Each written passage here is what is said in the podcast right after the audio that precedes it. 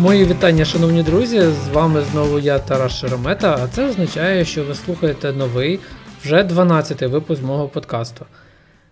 Цей випуск є третім в новому сезоні, так так би мовити. Е, це означає, що я перевиконав свою обіцянку, яку я дав вам два випуски назад, тобто випускати випуск раз в місяць.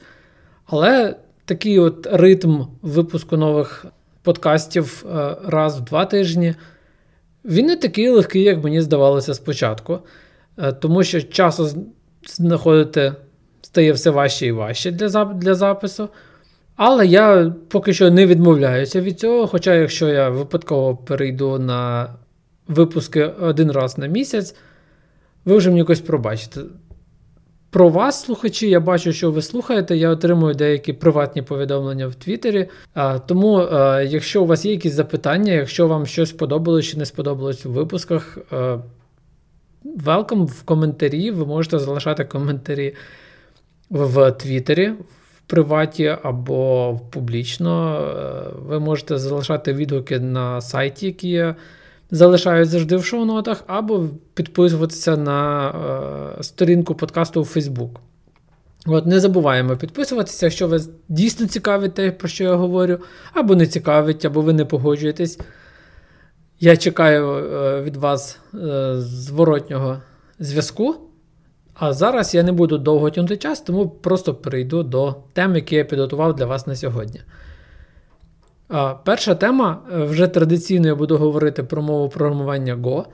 Е, ця мова мені дуже подобається. З нею я працюю вже більше двох років. Е, все круто. Я ні разу не пожалів, що я пішов з такого затишного стеку, як Java, і затишного, популярного, величезного стеку, тому що Java веде з собою, несе з собою величезну купу різних технологій, яка вже так кажуть, обкатана роками, яку використовують дуже-дуже багато розробників і компаній в світі.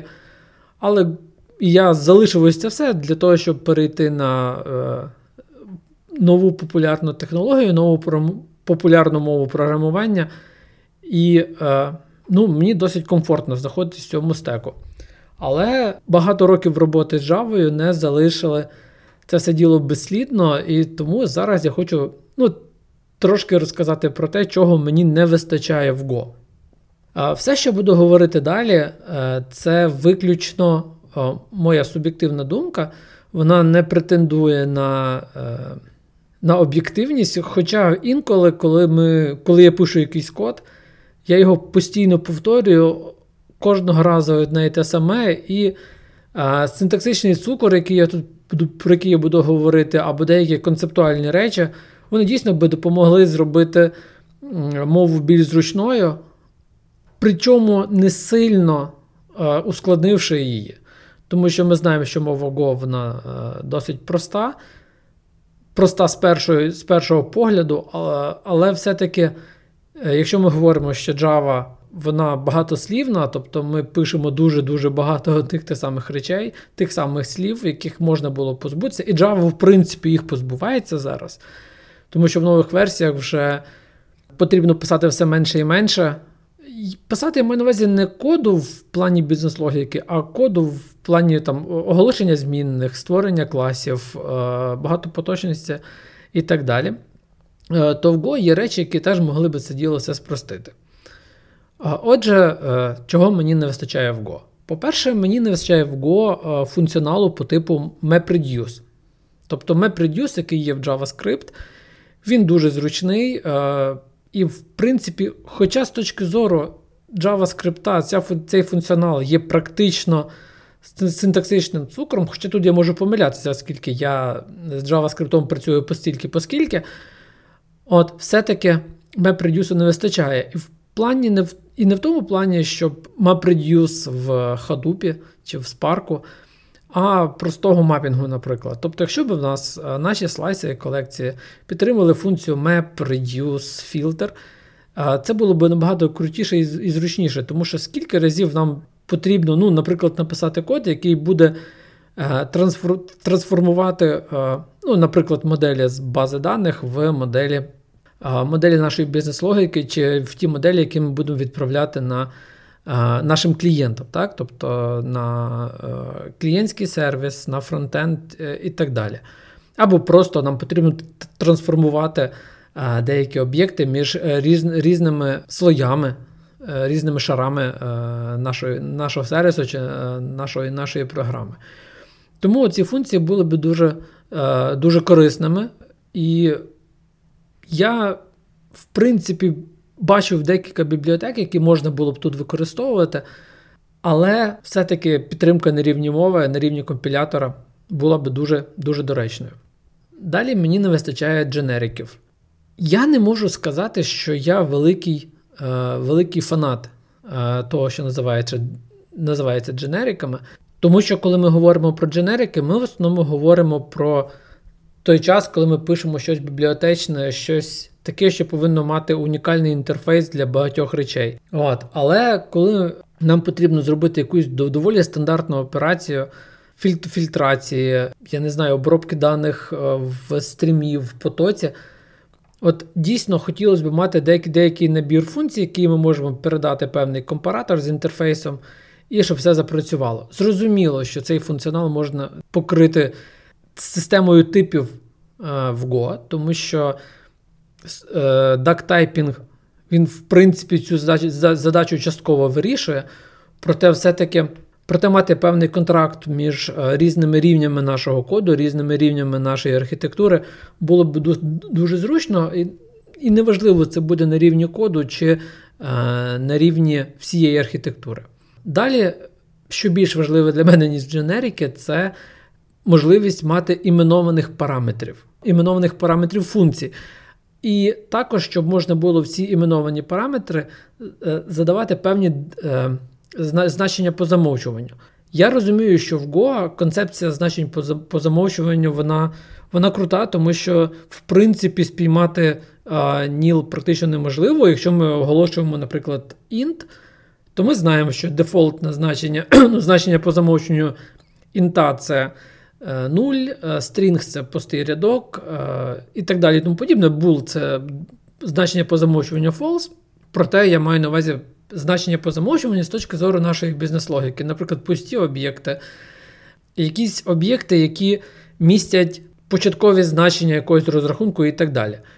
Тут не зовсім зручно. А от іменовані параметри могли би дійсно допомогти нам не паритися на ту тему, в якому, в якій послідовності задавати значення. Наприклад, мені подобаються ті зміни, які зараз відбуваються в Python, там, де можна передавати першу частину е, позиційних параметрів, тобто там деякі, деяка частина іменованих, деяка частина е, позиційних параметрів, а після них, тобто ці позиційні параметри є обов'язковими. А всі інші параметри, які ми будемо передавати пізніше, ми їх передаємо передаємо певним чином в довільній послідовності. Знову ж таки, частково ця проблема або цей підхід Go вирішений з допомогою functional options, але е, знову ж таки, мені видається, такий підхід е, не зовсім не зовсім корисний, тому що вірніше, не зовсім правильним, тому що все-таки, коли ми використовуємо е, functional options в Go, ну, Functional option можна використовувати і в інших мовах програмування, але ми зараз говоримо про Go. Все-таки з'являється ота багатослівність, за яку ми часто критикуємо мову програмування Java. Далі мені дійсно дуже-дуже часто не вистачає тернарного оператора. Для тих, хто не знає, що таке тернарний оператор, це коли ми пишемо якусь умову, ставимо знак питання. Якщо ця умова істина, то ми повертаємо перше значення, далі через дві крапки ми повертаємо значення, коли наша умова а, хибна. Ось дуже не вистачає, тому що от дуже багато разів нам потрібно присвоїти таке значення або таке. Взагалі, мені дуже подобається підхід з JavaScript, коли ми можемо, коли там взагалі тернарний оператор можна вважати десь по, по замовченню. Тобто ми кажемо, що нам поверни, будь ласка, Ось це значення, або якщо воно null або undefined, то е, віддай таке. І це все, що нам потрібно, це просто взяти два значення і між ними покласти е, дві вертикальні риски. Тобто це от логічне або. І тоді все запрацює. От не вистачає такого в Go. Я не вважаю це певним ускладненням синтаксису, я не вважаю це чимось, що ускладнить читання коду, оскільки мова Go е, славиться тим, що можна читати сам код зверху вниз, як відкриту книгу. Проте тернарний оператор, це от мені би хотілося, щоб він був. Я сподіваюся, що можливо, колись часом цей функціонал, цей підхід дійсно з'явиться з підтримкою на компіляторі. От, І ми зможемо його використовувати і е, насолоджуватися мовою програмування Go ще більше. Наступний пункт, чого мені не вистачає, е, це, ну, можливо, десь спірна територія, але мені не вистачає чогось схожого на async await. А Чому? Тому що дуже часто нам потрібно запустити певну горутіну і отримати з неї значення. Тобто, ну, наприклад, ми повинні вичитати дані з якихось зовнішніх джерел. Ми для цього запускаємо 2-3-4 горутіни. І все, що нам з них потрібно, це просто зібрати дані в е, в якійсь змінні, е, в якийсь е, наш локальний in-memory storage, і після цього їх опрацювати. Мені видається городити тут е, обробку горутін, будувати якісь воркери і так далі, використовувати канали дещо лишнім, тому що все-таки цю частину коду можна написати простіше, і от, от власне, функціонал Async Await нам би тут дуже сильно допоміг. І, напевно, останній пункт це е, обробка помилок. Тому що чим складніший ваш код, чим більше у вас обробок, тим більше з'являється if r не рівно nil, тоді те. Дійсно, ком'юніті вже давно використовує для обробки помилок багато різних бібліотек.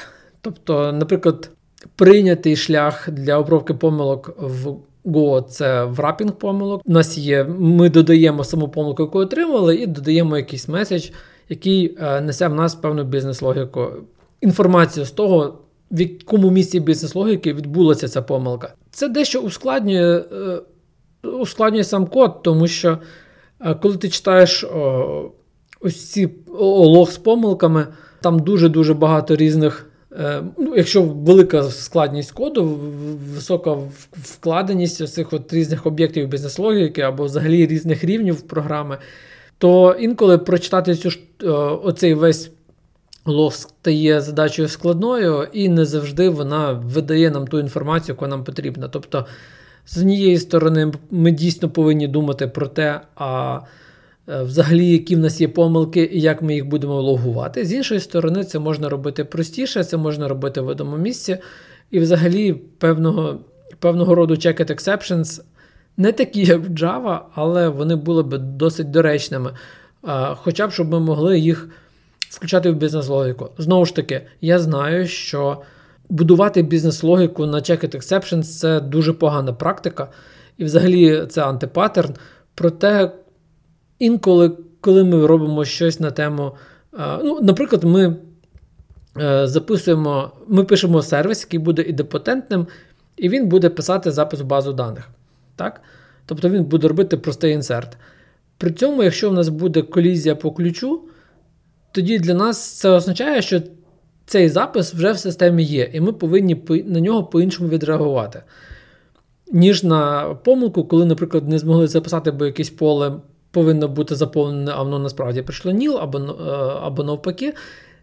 В цьому випадку дуже було б зручно цю одну помилку е, опрацювати.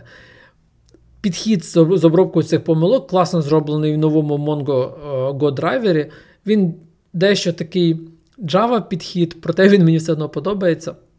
Хотілося б мати підтримку чогось схожого на рівні на рівні компілятора. Оцей весь список, напевно, що мені не подобається в Go, річ, що мені, чого мені не вистачає в мові програмування Go. Хотілося б, щоб це було. І я знаю, що в мережі в Go ком'юніті точиться багато суперечок на цю тему.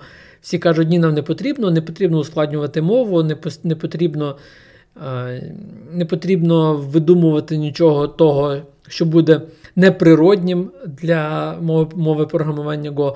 Проте, якщо подивитись на історію розвитку різних мов програмування, то можна легко помітити, що в принципі спочатку ком'юніті каже, ні, ні, нам цього не треба, а через якийсь короткий час використання каже, що як ми без цього жили, е, і взагалі без цього з цими функціями жити стає краще, жити стає веселіше. Отже, я я дуже сильно сумніваюся, що щось з цього, що я перерахував, з'явиться в найближчі кілька років в мові програмування Go. Можливо, це буде вже Go 3, який, яка буде підтримувати хоча б щось звище перераховано. Можливо, цього ніколи не станеться. Проте ми всі знаємо, як ці штуки обходити.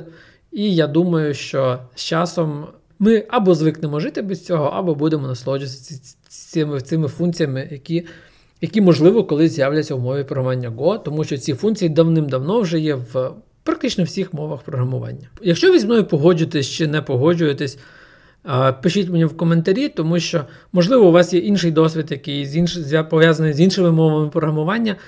І, можливо, А можливо, ви вже десь створювали або читали е, пропозал до мови Go програмування, е, і там вже є, можливо, думки, які пояснюють мою помилку або мою правоту. Наступна тема, про яку я хотів би поговорити, це про архітектуру системи. І знову ж таки, про саму архітектуру говорити важко, тому що, особливо в форматі подкасту, бо потрібно малювати діаграмки, наводити приклади і так далі. Але зараз я би хотів просто поговорити про підходи до побудови архітектури. Е, чому ця тема мені стала зараз цікавою? Тому що я я прихильник архітектури, коли ми будуємо архітектуру, використовуючи підходи, не баз, які не базуються на певних технологіях. Тобто, спочатку ми будуємо нашу архітектуру в загальному, в такому загальному вигляді. Після цього ми робимо певну компонентну діаграму, а потім вже будуємо діаграму певних е, певних вузьких речей, які вузьких місць, які нам можуть допомогти або не допомогти е, в успішному запуску продукту. Але є інший підхід, який дуже часто використовують е, solution архітектори або application архітектори. Тобто ми вибираємо певний стек і з його допомогою вже будуємо архітектуру. Насправді я зараз говорю про такий от клауд-архітектуру. Наприклад, ми беремо Е, за основу те, що наш проект буде хоститись на Амазоні. Так, Ми заходимо в AWS консоль, ми відкриваємо список доступних продуктів і починаємо, як кажуть, вибирати ті інструменти з AWS, які нам які нам видаються правильними для вирішення тієї чи іншої задачі. Е, в такому, в цьому випадку е, ми робимо дуже великий, велику ставку на нашу команду девопсів, тому що підтримувати систему, яка повністю базується на Амазоні, наприклад. Хоча можна вибрати будь-яку будь-яку іншу іншу, іншу, іншу хмару, там Google Cloud, хто там ще такий популярний MS так? І нам ми отримуємо в цьому випадку величезний vendor-лог. Зрозуміло, що одну і ту саму задачу можна зробити із допомогою AWS Cloud, а можна зробити з допомогою технологій, які можна буде потенційно задеплоїти на будь-які інші.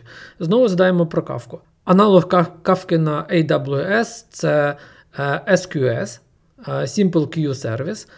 І зрозуміло, що не можна сказати, що це прямо такий аналог кавки, але штука, яка допоможе реалізувати е, черги повідомлень. так? Тому будемо вважати, що на цьому рівні Kafka і SQS пропонує нам ідентичний функціонал. так? Але в випадку інтеграції з SQS ми отримуємо дійсно вендорлог, а з Kafka ми отримуємо більше волі. Тим більше, що зараз компанія Confluent активно активно розвиває напрямок е, деплойменту Kafka до до Kubernetes. так?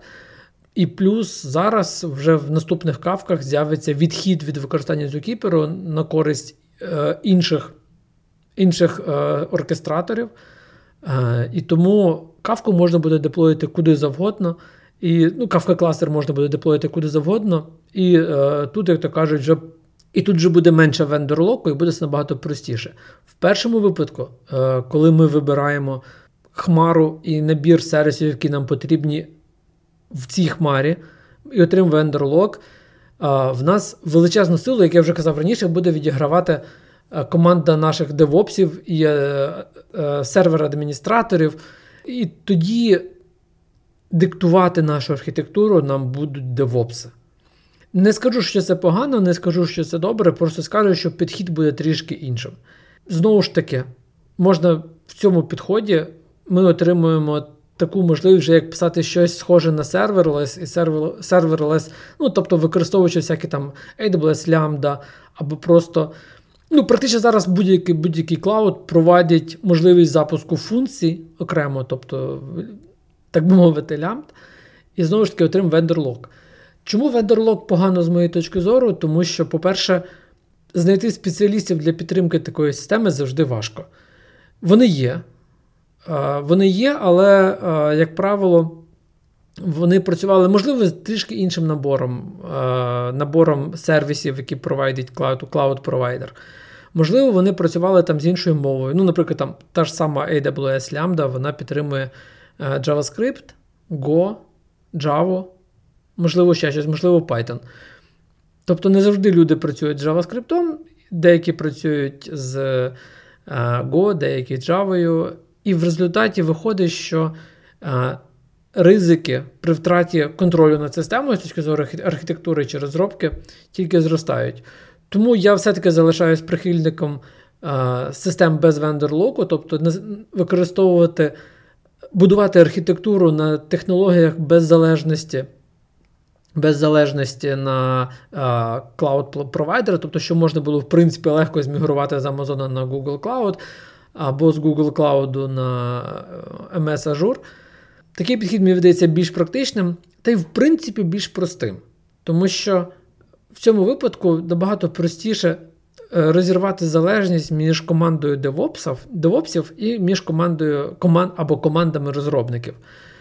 Тому що розробники можуть незалежно створювати свої сервіси, свої сервіси, які будуть е, деплоїтись будь-куди в вигляді простого докер-контейнеру ну, може не зовсім простого, але до, в вигляді докер-контейнеру, і це автоматично буде означати, що вони, розробнику не потрібно буде думати про API Gateway, не потрібно буде думати про е, те, як сервіс буде е, провайдити е, свої свої API всередині системи, хелещеки і так далі. тому подібне. Просто є сервіс, який який працює в докер-контейнері. Крапка. Я не придумав нормального переходу е, від архітектури до наступної теми, тому будемо вважати, що ось це є мій перехід. І поговорити я хочу трішки про е, деякі KPI менеджерів. Так? Тобто, коли ви стаєте тим лідом, CTO чи архітектором, вам потрібно певним чином міряти ефективність того, що ви програмуєте, або те, як ви керуєте командою, як працює команда для того, щоб детектити, наприклад, якісь речі, коли ага, чомусь команда почала менше деліверити е, фіч за спринт е, і так далі. В цей момент ви відкриваєте певну статтю, книгу, і такі, ага, тут все зрозуміло, нам потрібно е, знати, скільки часу розробник тратить на, на роботу взагалі. Або скільки часу ми витрачаємо на певні переговори. І з'являються ви відкриваєте джиру, в джирі є розділ зі статистикою, відкриваєте оцей модуль статистики в джирі і бачите, що, в принципі, всі ваші розробники закривають таски всередині спринту. Не момент, коли ця задача зроблена, закінчена і задеплоєна, а в кінці спринта, тому що ай-яй, в нас зараз тут ретро, закриття спринта, а ми забуваємо туди взагалі дивитися е, на на джиру і взагалі на наші, на наші борди. І ви думаєте, ага, так, на наступний спринт я обов'язково скажу всім, будь ласка, давайте не забувайте відмічати от, е, кожного дня там час потрачений на задачу, проблеми, які у вас виникли, коментувати і так далі. От, В цей момент, е, якщо так можна сказати, я тут, до речі, приведу декілька посилань на чудові е, доповіді і книгу е, Максима Дорофєєва про джедайські техніки і про е, і про те, як виховати свою мавпочку, яка живе в нас в голові. От, Але в цей момент, е, от, якщо якщо знову таки звернути увагу на те, про що розповідає Максим Дорофеєв, е, то у нас є два рівні е, роботи мозку. Один рівень це наша швидка пам'ять, які ми приймаємо певні рішення, і друга, другий рівень це на подумати. Я не хочу образити менеджерів, але от перша думка, яка виникає при тому, що у нас є певні проблеми з метриками так, на проєкті, ми думаємо, ага, окей, Нам треба терміново, значить, отримати певні цифри для того, щоб якимось чином поміряти ефективність команди. Ми можемо використовувати те, що пропонує Scrum, ми можемо використовувати те, що пропонує Kanban, інші, інші методології, можемо брати, читати певні статті в інтернеті, хто як щось десь використовував рекомендації від е, досвідчених користувачів джири чи збігати на якусь конференцію. Проте не факт, що те, що ми будемо використовувати, нам допоможе. В цей момент, е, в цей момент ми думаємо, ага, нам це не допомогло, давай введемо ще якісь KPI, давай ми будемо по-іншому міряти сторіпойнти, давай ми будемо проводити щоденні е, скрами, тому що нам потрібно зрозуміти, в чому у нас проблема. Оце те, що в мене було раніше. так? Тобто я раніше вважав, що дійсно цей підхід з KPI він дійсно правильний. Насправді, ми дуже часто можемо підганяти оці от KPI під себе, ми дійсно можемо робити помилки або пробачати нашим розрахунком певні, як то кажуть, відхилення від ідеального значення, тому що не завжди в нас є е, реальна story, не завжди в нас ця user story правильно заповнена. Або взагалі вона е, змінилася за спринт там, чи за пів спринта е, настільки, що в принципі вона могла б бути зовсім іншою. Не завжди нам вистачає, як то кажуть, хоробрості для того, щоб сказати нашим стейкхолдерам, що от, хлопці, вибачайте, але ми оце вже зробили. Ми або цю сторі викидуємо зі спринту і йдемо далі без неї. Або ми е, йдемо з нею так само, або ми взагалі закриваємо спринт і відкриваємо новий, тому що все, що ми тут напланували, е, це погано. Насправді це є ваша перша метрика. Якщо таке відбулося, тобто, якщо е, вас половина спринта не може бути закінчена, тому що змінились вимоги, це означає, що є величезні проблеми з плануванням. Якщо трішки забігати наперед до наступної теми, то це те, за що я не люблю скрам. Тому що в скрамі немає, немає кроку назад. Тобто, якщо вже щось потрапило в спринт, воно там вже зацементовано. От, Це певна проблема. Так от, про KPI. Я би дивився на ті KPI, не які додати потрібно, якщо у вас вже, а у вас в будь-якому випадку є певні метрики, тобто, е, якщо ви, якщо у вас скрам, то ви вже в будь-якому випадку міряєте velocity і capacity для команди, тому що без цього взагалі працювати не буде. А якщо у вас є ще якісь інші метрики, можливо, проблема в метриках. Можливо, проблема в тих KPI, які ви намагаєтесь порахувати. Тобто, або ви рахуєте неправильно, або ці KPI погано впливають на саму команду. Наприклад, е, коли ви просите розробників відмічати, скільки часу потрачено на задачу, то розробник буде, по-перше, завжди писати цифру більше, ніж є насправді. Ну, Тому що ніхто не напише на задачу, яку на яку потрачено 15 хвилин, 15 хвилин. Так, Це, як правило, буде година, тому що тести, тому що деплоймент, тому що сходив вийти покурити чи попити кави, тому година. А це означає, що ви отримуєте певну хибну картину реальних, реальних речей. Якщо ви менеджер, якщо ви тімлід, якщо ви CTO і намагаєтесь отримати якусь реальну картину світу, просто потрібно спілкуватися з людьми в першу чергу. Тому що, можливо, просте запитання: а чому в тебе тут якісь, чому не працює, чому пові... сповільнюється задача, можливо, в такій в такій атмосфері ви отримаєте набагато більше інформації і зможете щось змінити, ніж, кажуть, зв'язуючи руки розробникам, KPI, метриками і так далі. І щоб не обривати е, мою розповідь, е, я одразу, напевно, хотів би поговорити про те, як можна побудувати процеси в компанії. Давайте, по-перше, побудова процесів це завжди буде міграція від однієї, від одного типу процесів до іншого. Е, тобто, е, якщо ви вже щось робите розробку продукту, це означає, що у вас вже є команда, ця команда певним чином отримує задачі і певним чином їх виконує. Це може, можливо, ви задачі присилаєте кожному розробнику по емейлу. Можливо, у вас є тім ліди, і ви тім ліду спускаєте задачі в вигляді я не знаю, діаграми Ганта, якогось Excel файлу і так далі.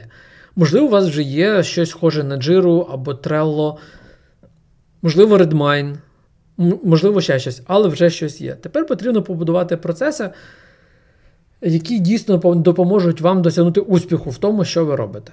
Перше, що потрібно зробити, це почати.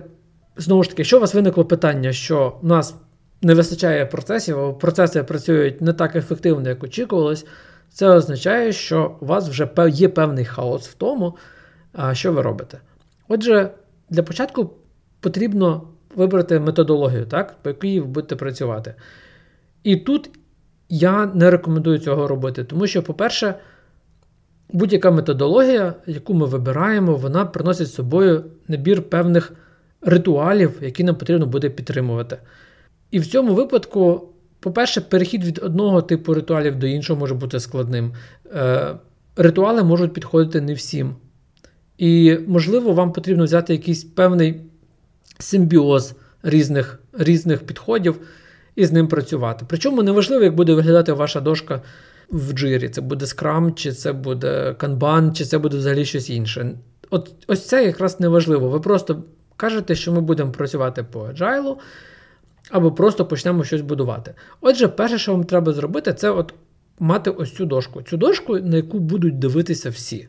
Так? Тобто, дошку я маю на увазі дошку в джирі, хоча ви можете, в, в принципі, мати фізичну дошку в офісі, на яку ви будете магнітиками чи стіками, стікерами приклеювати от ці всі задачі, з якими ви працюєте. Ось це перший крок. Перший крок, який потрібно зробити, просто мати дошку. До дошки потрібно от до роботи з цією дошкою, з цією бордою, потрібно зробити певні підходи, е, які гарантовано повинні бути виконані всіма членами команди. Тобто, тими, хто описує фічі, вони повинні приходити з описаними фічами, складати їх у беклог. Далі команда або тімлід, або техлід повинен е, ці задачі рев'ювати певним чином. І якщо вони дійсно правильні, піднімати їх пріоритет. Тобто, якщо задача готова, переносити в той список, який вже може бути пріоритизований стейкхолдерами. так? От, І далі ця задача повинна йти по всіх колонках, які ви собі виберете. Знову ж таки, вам багато колонок не потрібно. Це може бути просто uh, Ready for Development, Development, Testing, Done. Так? Далі ви вже побачите, які колонки вам будуть потрібно в процесі. Все. Оце перший крок, який потрібно зробити, і от з цим потрібно пережити хоча б там тиждень, два-три, для того, щоб побачити, як ця штука працює. Команда звикає до того, що потрібно, закінчивши задачу, перенести, е, закінчивши задачу чи отримавши певну проблему по задачі, перенести цю задачу в іншу колонку. Можливо, з'явиться необхідність, е, з'явиться якісь блокування. Тобто ця задача буде заблокована, у вас, можливо, з'явиться е, плюс одна колонка. Але знову ж таки, в ці от перший тиждень-два, можливо, три, нічого змінювати не потрібно. Далі ви одразу побачите, тобто, коли ви будете мати візуалізований приклад того, що у вас відбувається, ви повинні почати відноситися до дошки як до інструменту, який допоможе вам організувати взагалі всі процеси. Наприклад, у вас в колонці Development зібралося дуже багато задач. Це означає, що або у вас дуже складні задачі знаходяться в одній на одній карточці, або у вас залежність між задачами дуже велика. Проаналізувавши цю штуку, ви можете виправити задачу або спочатку, тобто, коли задача потрапляє в е, те, з чим буде займатися команда, або вже е, після цього. Або у вас розробники дуже багато це беруть. Наприклад, в гонці за задачами там люди працюють по з однією, двома, трьома задачами е, одночасно. В цьому випадку е, мені подобається підхід від сканбану, який допоможе обмежувати кількість роботи, яка використовується одночасно. Тобто, коли ми на колонки пишемо, що тут повинен бути максимум там, 5 задач, максимум 8 задач і так далі. Ось ці цифри е, ви можете брати з якихось прикладів, можливо, придумати самі, самі тому що ну, немає правильної відповіді, скільки задач повинна виконувати команда. Але такий от можна взяти лайфхак. Наприклад, у вас команда з п'яти програмістів. От, Це означає, що у вас одночасно може бути 5 задач. От Можна почати з, такого от обмеження на кількість одночасної роботи. І тоді е, ви будете бачити, наприклад, коли у вас з'являється там шоста задача в колонці е, in progress, так, тоді ви вже подумаєте, а чому ж так, якщо ж повинно бути тільки 5? Що виникло, е, і знову ж таки виправляти цю, цю ситуацію пожити в такому режимі можна так само е, тиждень-два. От, І тоді е, почати приносити зовсім не зовсім інші, а додаткові інструменти. які вам потрібні в, для ефективного керування. Тобто тут вже можна подивитися, як працює ця базова ваша дошка. Ви вже можете проаналізувати певний процес, тому що ви вже назбирали даних, тому що пройшов вже практично місяць. І ви вже можете бачити, ага, у нас вже є тут провали, тут нас е, накопичуються задачі, які ми повинні зробити. Тут нас накопичуються задачі, якими якими ми займаємося от буквально зараз. І після цього аналізу можна е, дошку е, модернізувати, оптимізувати, і можна додавати певні інші інші ритуали, які будуть потрібними. Наприклад, можна додавати певне базове базове планування. Можна Забув сказати знову ж таки, що біля цієї дошки можна збиратися кілька разів на тиждень, проводити такий собі стендап. так? Проте я не вважаю, що стендап це те, що повинно бути. Якщо вам потрібен буде стендап, то вони за цей період з'являться самі. Так? Але що вам буде дійсно необхідно, це певні певні ітерації і е, демо в кінці демо для тих, хто власне замовляє від вас роботу, тому що в них будуть певні очікування від того, що ви робите, чим ви займаєтесь. І тут якраз оцей зворотній зв'язок з дошкою дуже крутий. Пам'ятаєте, я кілька хвилин тому сказав, що мені не подобається скрам, тому що він рухається тільки вперед. З цієї сторони мені більше подобається, власне кажучи, канбан, тому що там можна задачу е, повернути назад в колонку туду, е, або в беклог для доопрацювання і взяти будь-яку іншу задачу. Причому оцей зворотній зв'язок з стейкхолдерами він буде корисним, тому що, е, глянувши на дошку, е, стейкхолдери, продакт овнер давайте називаємо цих людей як хочемо, але це будуть люди бізнесу, так, які зацікавлені в цьому продукті. Вони будуть бачити, вони будуть отримувати зворотній зв'язок, і в них будуть певні очікування на демо. І е, демо, як на мене, це те правило, тобто, якщо ми говоримо про те, що ми вносимо певні правила, це те, що повинно бути е, що повинно бути в кінці двохтижневої ітерації, тижневої ітерації, можливо, у вас будуть ітерації більше, ніж два тижні. Хоча я б цього не такого робити не рекомендував. Оця вся історія, яку я розповів, вона дуже класна, але питання завжди виникає, як працювати з беклогом. Тому що ми отримуємо, от команда розробників, як правило, отримує здачу в беклог. І при цьому тільки в процесі початку роботи з нею вилазять певні проблеми, з якими можуть стикнутися ті чи інші е, програмісти. Команда в цілому, або навіть е, це може вплинути на весь продукт. В цьому випадку тімлід е, або тімлід повинен Master, якщо хочете, але я все-таки намагаюся від Scrum відходити. От. Отже, тімлід повинен спілкуватися зі стейкхолдерами, з командою, бути таким собі проксі, е, який буде допомагати цю, е, цей беклог формувати правильно, правильно описувати е, такі ідеальні юзер сторі, які не не потрібно буде допрацьовувати, які будуть працювати зразу, зразу круто. Я розумію, що це, в принципі, дуже-дуже багато теорії, і я намалював таку дещо ідеальну картину от цього, що нам потрібно буде робити. Проте. Так можна почати.